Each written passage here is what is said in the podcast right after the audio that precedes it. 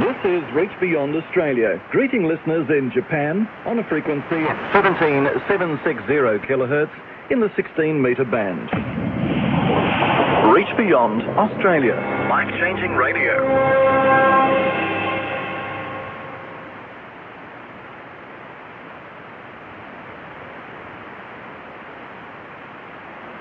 こちらは HCJB の日本語放送です この放送はオーストラリア北西部のクルルラ送信所から日本向けにお送りしています日本語番組は毎週末土曜日と日曜日日本時間で朝7時半からと夜8時からそれぞれ30分の放送です使用周波数は朝7時半からは 17.760MHz 夜8時からは 15. 15.400MHz で夜はその日の朝の番組の再放送となっています。こちらは HCJB の日本語放送です。皆さんご機嫌いかがでしょうか。尾崎和夫です。日本は春竹縄。野山も里も桜に覆われていることでしょう。さて今日は皆さんを信州長野の里桜平へご案内いたします。案内役は木版画のベリカードでおなじみの小笠原博之さんです。では小笠原さんよろしくお願いいたします。え皆様こんにちは。埼玉県川口市の那須丹心こと小笠原博之です。昨年7月に栃木県大田原市より自宅から通勤可能な東京の事業所での勤務を現在続けております。残念ながら受信環境は劇薬となりましたが HCJB 日本語放送はできる限り受信して全国の皆様方のご活躍を聞きながら BCL ライフを楽しんでおります。仕事柄全国各地に出張で赴く際には小型ラジオを持ち歩き各地のコミュニティ FM 局を受信することも楽しんでおります。今回は昨年8月に直接受信をして心温まるベリカードをいただきとても気になっていたコミュニティ FM 局のパーソナリティの方へのインタビューをするために北陸新幹線佐久平駅のビル内にある FM 佐久平という放送局にやってきました。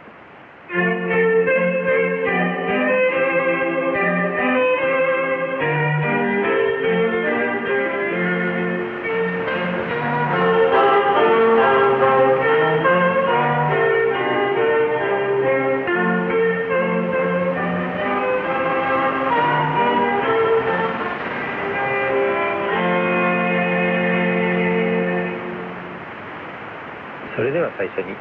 自己紹介をお願いいたします。おはようございます。長野県佐久市というところにあります。FM 佐久平、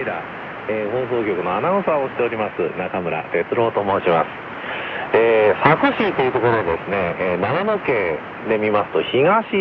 まあ、いわゆる東の信州と書いて東信地区と言われているところにある、まあ、放送局なんですが、まあ、人口はですね、えー、10万人ぐらい、えー、で、えー佐久バルーンフェスティバルっていうのがありまして、まあ、気球の街としても有名です、はい。えー、佐久バルーンフェスティバルっていうのは、まあ、日本のあ数少ないあの競技気球っていうのをやられる、うん、やることができる地域で、まあ、そういう地域で自然がいっぱいなところなんですね。あとあの主だったところでいうとあの JAXA っていう、ね、あの宇宙のあの施設っていうのは全国各地あるんですけどそのあるその施設がある条件っていうのがあって、まあ、星が綺麗である。星が綺麗に見える地域にその JAXA の施設が、まあ、設置されてるんですけどこの長野県佐久市にもその JAXA の施設があります、えーまあ、大きな64メートル直径、まあ、パラボラアンテナがあるんですけどそのパラボラアンテナであのはやぶさもちょっと見失った軌道という時に、まあ、探すことができた。あの映画とかドラマでよくあるシーンなんですけどそこの舞台となったのがこの長野県佐久市。でもあの佐久市でいうといろいろ言っちゃって大丈夫ですか？大丈夫です。あの世界あ世界じゃない。日本で一番海から遠い地点。っていうのがあるのが佐久市だったりするんですよね。まあ山深くてすごく、もう四方は山に囲まれて、まあ田園風景が広がり、まあ地元には五郎兵衛米っていう名産もありながら、まあ安養寺味噌、信州味噌発祥の地もこの佐久って言われてますけど、まあいろんなものがあって、えー、世の中に PR していきたいんだけど、その整理がなかなかできなくて、今ちょっと情報整理をして、もう日本に、世界に佐久のいいところを発信しようという、ね、佐久市の地域にあるのが FM 佐久平です。えー、そもそもこういうあの、えー、業界にてですねお仕事をしようと思われたきっかけあるいは我々と同じようにですねラジオ少年だったようなこともちょっとお聞きしてるんですけれどもそんなところをですねあの教えていただければなと思いますのでよろしくお願いします。えーと、私がですねこのラジオ業界に入ろうと思ったのは結構小さい時で、えー、小学校2、3年生ぐらいの時でした。それは、なぜかというと、私はあの、末っ子長男でですね、上2人が姉がいるんですけど、一番上の姉が9つ離れてるんですけど、あの、ラジオを持ってたんですね。で、9つ離れた姉がちょうどあの、大学に合格するぞと。いうところで上京するって言った時に新しいそのラジオっていうんですかねラジカセを親から買ってもらってじゃあそのずっと学生時代に使っていたラジオどうするかって言った時に、まあ、小学2、3年生だった私にくれたんですで、その時に、あの、結構なっていいラジオで、子供にしては。もちろん、あの、今でいうとラジオ日経さんとか、うん、昔でいうとラジオ短波さんですよね。まあ、入るラジオだったんですね。で、まあ、小学生の頃だから、まあ、なんていうんですかね、そんな海外のやつを合わせて、分かるレベルではなかったけど、あこうやって世界とつながってるんだなっていうことは認識できて、えー、まあもちろん地元のラジオとか、あの当時は NHKFM さんとか、長野県もあの当時は FM 長野ってあの JFN の系列がない時代でしたから、まあ、やっぱり NHKFM さんと、まあ、ラジオパンパン僕らの時代でやっぱり大橋さん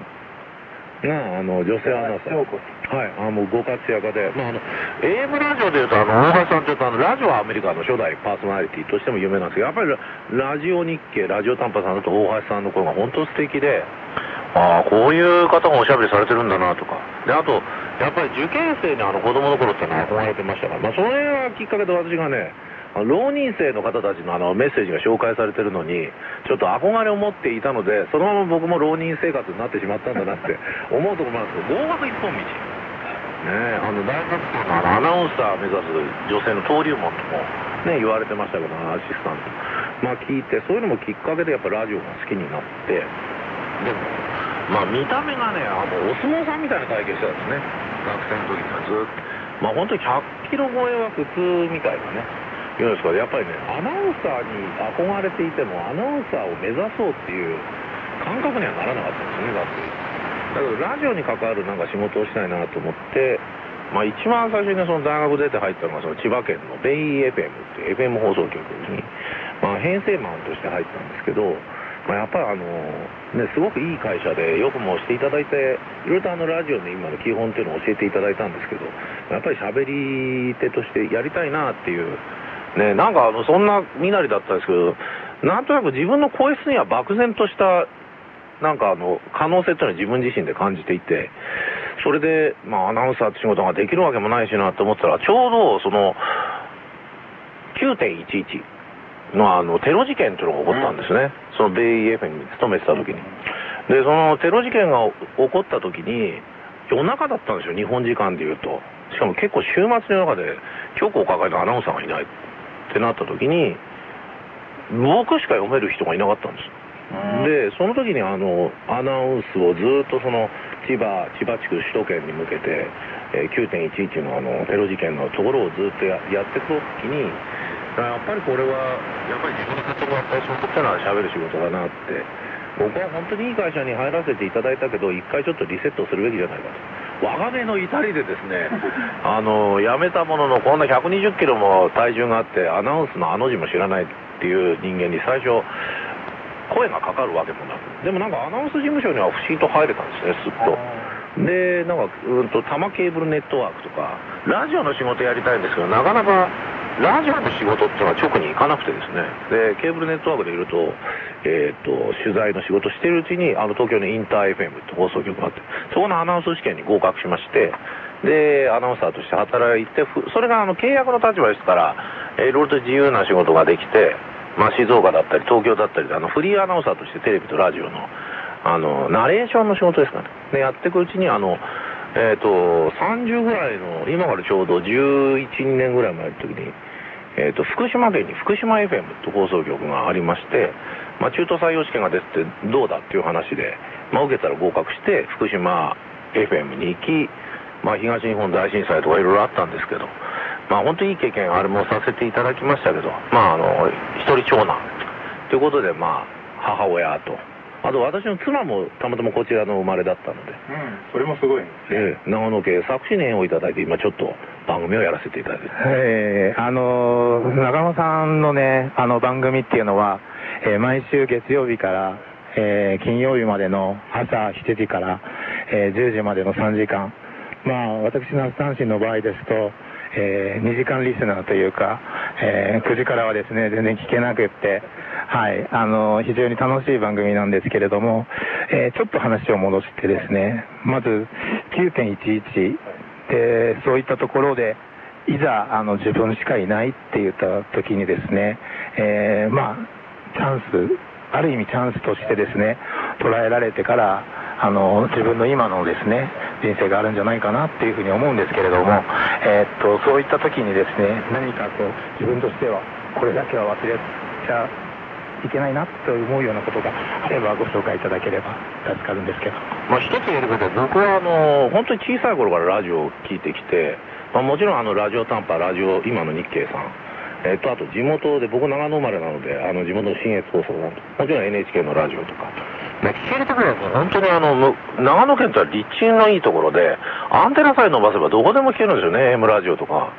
まあ、本当に日本全国のラジオとか聞いてる中で、やっぱりあの、印象に残ってるのは、いろんなのがあるんですけど、その、阪神大震災って僕らの年代だと、僕はあの、ちょうど浪人生活の時にあの、テレビがないところで、あの、ラジオだけあるっていうところで、あの、うん、浪人生活を送ってたんだけど、その時にちょうど阪神大震災が起こって、その毎日放送、MBS 中心に、朝日放送ももちろんそうですけど、地元の方たちが全国に向けてその、放送を展開してたと。で、本当に僕もね、夜中ずっと起きて勉強しながらラジオ聞いてたんで印象に残ってるんですけど、あ、地震が起こったんだなって思ったら、もう本当にあの、5分経過でこう、亡くなった方たちの数っていうのがもうどんどん増えていって、その状況の凄まじさっていうのはそのテレビがなかったからラジオで聞いたんですけど、そのラジオの音声だけで聞いたことにすごくインパクトっていうか、なんかこう、息遣いでこう、なんか目に見えないいろんなこう、気持ちっていうのが伝わってくるて。で、その時の経験っていうのがなんか、うん、まあチャンスをね、9.11にいただいたってもちろんそれはそれでそうなんですけど、そのラジオマンとして生きていくっていうところで、あの大事にしたい原点っていうのはそこにあるっていう。だからやっぱりこうラジオってテレビと違っていろんなこうねあの可能性って狭まるんじゃないかって考える人もいるんですけど逆にそのラジオを聴いてくれてる人たちにまあいざっていう時に自分が落ち着いて何ができるかっていうところでやっぱりこうその9.11っていうのもまあ全くアナウンスの経験はなかったけど何自分のラこの聞いてくれてる人に自分のできる精一杯のことをしようっていうのを学んだのがその9.11のテロの時のニュースだった。だからそれが全て原点にあって、本当にご縁でいただいたこう自分のルートを振り返ってみると、その僕のこの前が福島県の福島 FM っていう、あの JFN の福島県の放送局ですけど、ちょうどその、あの揺れがあった時にマイクの前にいたのが僕だったっていうことで、そこからまあ8時間交代のずっと勤務っていうのが続くんですけど、やっぱりその震災の時に聞いたラジオどんな時でも落ち着いて伝えられていたそのアナウンサーの方々のその気持ちっていうのはその生の声とか息遣いで聞けたからあのアメリカ同時多発テロ事件の時誰もいないっていう中でアナウンス経験がなくても冷静にマイクの前に迎えたし東日本大震災の時も同じだったと思うんです。だから自分がそのどこにいてもあの長野県佐久市のコミュニティ FM にいようがどこにいようが何か起こった時に聞いてくださってるため方のために落ち着いてそのマイクの前で自分のできるステップをやれやろうって、まあ、そういう気持ちっていうのは常に大事にしているししようっていうのは思ってますあの実は私もですね、えー、幼い頃にうん、まあ、長野とは接している愛知県っていうところで、えー、初めてトランジスタラジオ8席ぐらいのトランジスタラジオを使ってえー、長野の放送局も聞いてたんですね。ですけども、そこから、まあ、えー、中学、高校、大学とね、行って、まあ、社会人になると、あの、ちょうど1970年ぐらいに、えー、BCL というのを始めた、えー、方々がですね、えー、社会人になるとどうしてもラジオが聞けなくなっちゃうだとか、まあ、営業の方ですとお車の中で、ね、FM 桜平聞かれている作詞の方もいらっしゃるとは思うんだけれどもあるいはサイマルでね、えーと、トラックの中で聞かれている方だとかも僕も今知ってるんだけれども社会人になるとどうしてもそういったところからちょっと離れてしまって実は私のきっかけがなんと、まあ、そういうのを復活気味っていうんですけれども、えー、きっかけがですね2011年の3月11日だったんです。はい。で、ちょうど那須の地ですので、まあ、同じぐらい揺れて、私も小学校以来初めて机の下に潜るってことが大切だっていうのを知った、本当に教訓になってるんですけれども、それ以降、やっぱりテレビは映らない。電気は来ない。でも電池さえあればラジオは聴ける。で、あ、ラジオって言った時に、またこれ、夏の環境が良かった。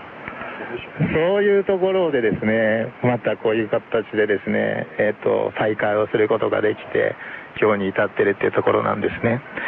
で、いろいろとあの、うん、あの中村さんのですね、あの秘話をいろいろと聞かさせていただいているんですけれども、あの今やってる番組を少し PR をぜひしていただいて、我々あの BCL の仲間、日本とカンパクラブのですね、面々にもですね、この FM 桜平ぜひ PR してください。ありがとうございます。あの本当にね、ラジオ日経も番組面白いもの、てんこ盛りでございまして、まあ、特に競馬中継とかね、あの私も好きでね聞かせていただいていて。でまたあの経済情報とかもちろんそうですけど最近本当にラジオ日経さんの、ね、動きっていうのが面白くてあの、ね、あの個々のアナウンサーの方々があの番組をお持ちになってね個性的な番組をやって僕も好きなんですけど。そうですねあの最近あのコミュニティ FM っていうのが面白い世界になってまいりまして、まあ、もちろんこのインタビューをしていただいている那須単身さんも私の番組にたまたまご縁をいただいて参加してくださるってことでこのマイクの前でね向かわせていただいてるんですけどあの何が面白いって言ったらあのサイマルラジオの話ですね。もうあの BCA のファンクラブの方はも当然ご存知だとは思うんですけどあのサイマルラジオってあのパソコン通してスマートフォン通して全世界どこでも聞けますよっていうまあ状況の中でやっぱりこうもともとの基盤っていうのはその BCL 愛されてた方が世界のラジオを聞いていてサイマルでも同じことができそうだっていうところからこううん、いろいろザッピングして聞いてる方が多いと思うんですけど、この私の担当番組はワクワクモーニングって番組なんですけど、長野県佐久市、えー、地上波だと76.5メガヘルツなんですが、ネット検索だと小文字で FM、長野の佐久 FM 作番が出てきます。まあ、そうするとホームページが出てくるんですけど、そこでスマートフォン、ダウンロードはこちらからっていうのは無料であのアプリがダウンロードできるようになってますね。で、ダウンロードしていただくと無料で、まあ、クリックしていただければ放送を聞けるってもので。えー、2013年の6月3日第1回の放送ということで、えー、土曜日、日曜日の休み以外は月曜日から金曜日、毎日本当に、お正月も盆もなく、えー、続けてき、えー、てる番組です。で、やっぱり北は、えー、岩手県ぐらいですね。で南は宮崎県。で本当にあの日本全国からのメッセージいただいてるのとともにやっぱりサイマルラジオって世界とつながれるということであのケアンズだったりとか台湾だったりとかあとドバイだったりとかえいうところからあのメッセージをいただいて、だから佐久市のコミュニティ FM なんですけど、あの、佐久市の方はもちろん日本全国、世界とつながってるっていう。まあそういう環境であの、毎朝毎朝あの7時から10時まで、え放送させていただいてます。まあそんな兼ね合いでこの、あの、ナス単身さんともあの、あの、お付き合いができて、ナス単身さんがまあ出張とはいえですね、まあ普段東京でお勤めなのに、えサーフダイナのスタジオによって出演してくださってる。あなたのこの番組としては、あの、リスナーの皆さんが主役って、僕はもちろんラジオ、うん、が大好きだったんですね。もちろんこのインタビュー聞かれてる方もそうだと思いますけど、うん、常に思ってたのは、ラジオ聞きながら自分が出たらどうするかなっていうのは、あの、僕がリスナーの時にずっと感じていたことで、で、まあ、制作経験も、アナウンス経験も積ませていただいた時に、ラジオを聞かれてる方、聞かれてきた方っていうのは、マイクの前で喋れる方なんだっていうのは、なんか経験上、分かってるところがあって、それだったら、この作詞のコミュニティ FM 遊びに来た方、ラジオファンの方は、ぜひこの番組に出ていただいて、自分のその夢の実現っていうんじゃないですけどね、やりたかったことを存分にやってください。それであの、なんかリスナーの方それぞれの個々の夢の実現のために番組が存続できればいいなということで続けさせていただいている番組です。おかげさまであの、えー、いろんな方の支えがあって700回、えー、超えることができまして、まあ1000回、2000回と、まあ続く限りやっていきたいなと思ってるんですけど、まあ、あの話どうも長くなっちゃって申し訳ないですけど、あの FM サクダイで検索していただいて、サイマルラジオっていうのがありますから、あの無料で聞けますんで、えー、ぜひ、えー、アプリダウンロードしていただいて聞いていただければと思います。本当ありがとうございます。はい、はい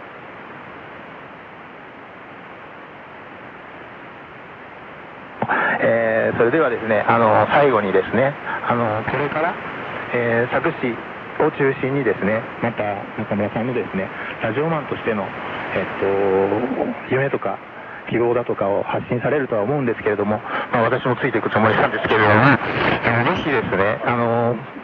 まだまだ FM 桜平、あるいはコミュニティ FM で、サイムラジオでこんなことをやってるんだっていうことを知らないあの DCL の方もいるかもわかりませんし、すごい今日の放送を聞いてですね、興味を持たれる方もいらっしゃるかもわかりませんので、最後にですね、一言メッセージを、最後、中村さんのメッセージ締めたいと思いますので、よろしくお願いします。えー、BCL、えー、つながりでね、このインタビューを聞いてくださった皆さん、本当ありがとうございます。まあ、本当にあのラジオの原点っていうのは BCL にありって言って過言ではないぐらい、本当にあの昔から良き時代、えー、のそのラジオっていうのをご存知の方もこのラジオ、このラジオというかこの音声を聞かれてる方にもたくさんいらっしゃると思うんですけど、まあ、今あのサイマルラジオっていうのはコミュニティ FM にできて、まあ BCA のラジオの流れとしてあるのが、サイマルラジオでも、まあ、同じようなラジオの楽しみ方、特に、まあ、本当に日本で言えば今まで県域放送っていうのが、まあ、あの主流を占めていた中で、市町村規模のその放送局に着眼が上がったって、えー、よりこうなんですかね、あの細かい情報っていうのを世界に発信できる環境っていうのが整ってます。ですからやっぱりあの長野県佐久市のこの FM 佐久平としてはですね、まあ、佐久市の状況をお伝えして、まあ、世界の方にお伝えしてこういう面白いことがありますけど皆さんお住まいの地域でも面白い情報があったらぜひこの佐久市の放送局に送ってください、まあ、そういうなんかこう県下放送とはまた違った全国放送とはまた違った視点で世界とつながろうっていう、まあ、本当過渡期にある状況の中でやっぱり、えー、その番組を支えてくださるっていうのはリスナーの皆様ですからもう特にこのね、音声を聞いてくださってる BCL のファンの方、いろいろね、あの、つながり方っていうのを教えていただければなと思います。まあ今本当に SNS とかいろんなものがある中で、まあ悲しい事件とか事故とかも起こっていて、それっていうのは多分あの若者だったり、まあ、私たち世代もそうですけど、その使い方、人が関わってメディアっていうのがつながって、まあより温かい絆っていうのができるっていうことはね、まだ学べていないからだと思うんです。使いようによっては本当にあの素晴らしいえー、次世代のラジオっていうのができていくと思いますし、そのためには本当にこれを聞いてくださって BCL のファンの方、あの本当にね、こうやってこうそういうラジオがきっかけだったかもしれないけど、人と人とが交流し合ってあったかい絆っていうのが生まれていくんだよっていうのね、また教えていただきたいと思いますし、まあ、いろんな楽しみ方っていうのをね、あの僕自身も追求してね、いい、まあ、番組広がりっていうのができればと思ってます。まあ、よかったらサイマルラジオ、ね、一応聞いてみてください。えー、ひローマ字で5文字で FM、えー、ひらがなで作平。まあ、検索していただくと、まあ、聞ける環境があります。まあ、そこでもお会いしますし、私もまた、これきっかけに BCL いろいろと聞いてみたいと思います。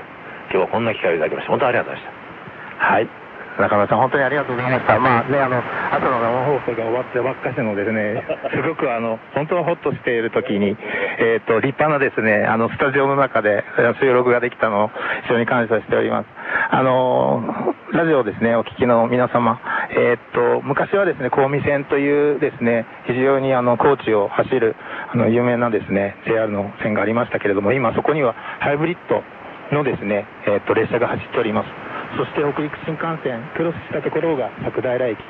その1階の、えー、フロアにですね FM 桜平ございます。ひょんなことから私もこの FM 桜平と出会いましたけれども今はもしかするとハマっちゃってる部分があるかも分かりません。ですけどこういうラジオが今後ですね、えー、広がっていくことによって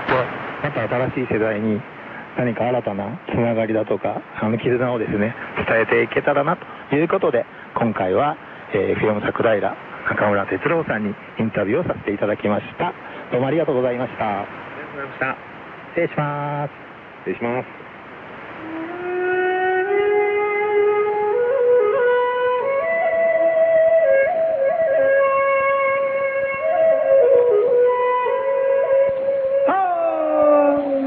はい。小諸出て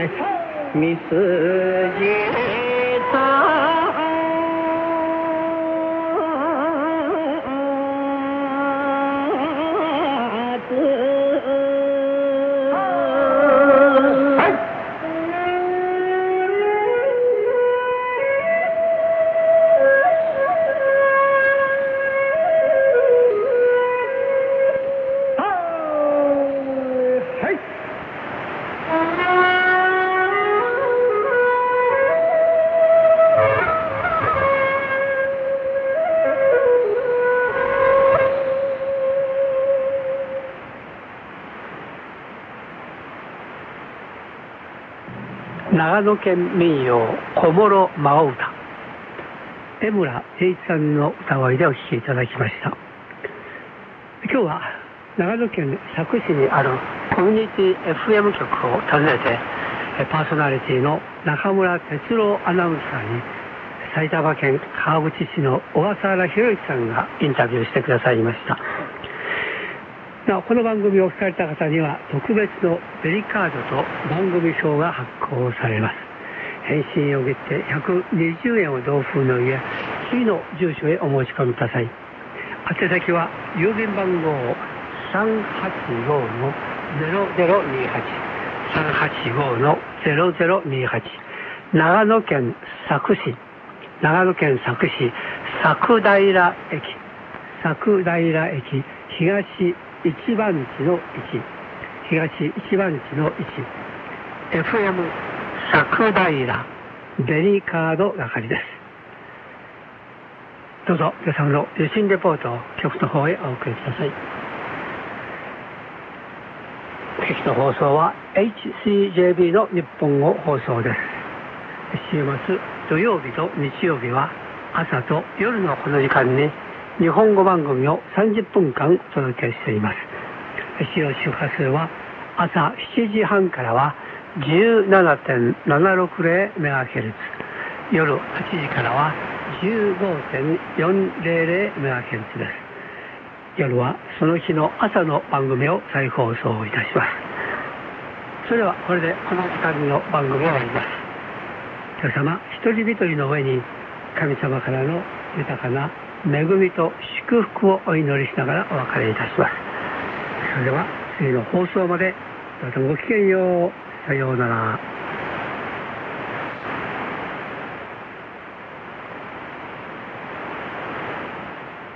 This is Reach Beyond Australia. Listeners in Japan may hear these programs tonight at 1100 UTC on 15400 kilohertz in the 19 metre band. Reach Beyond Australia. Life changing radio.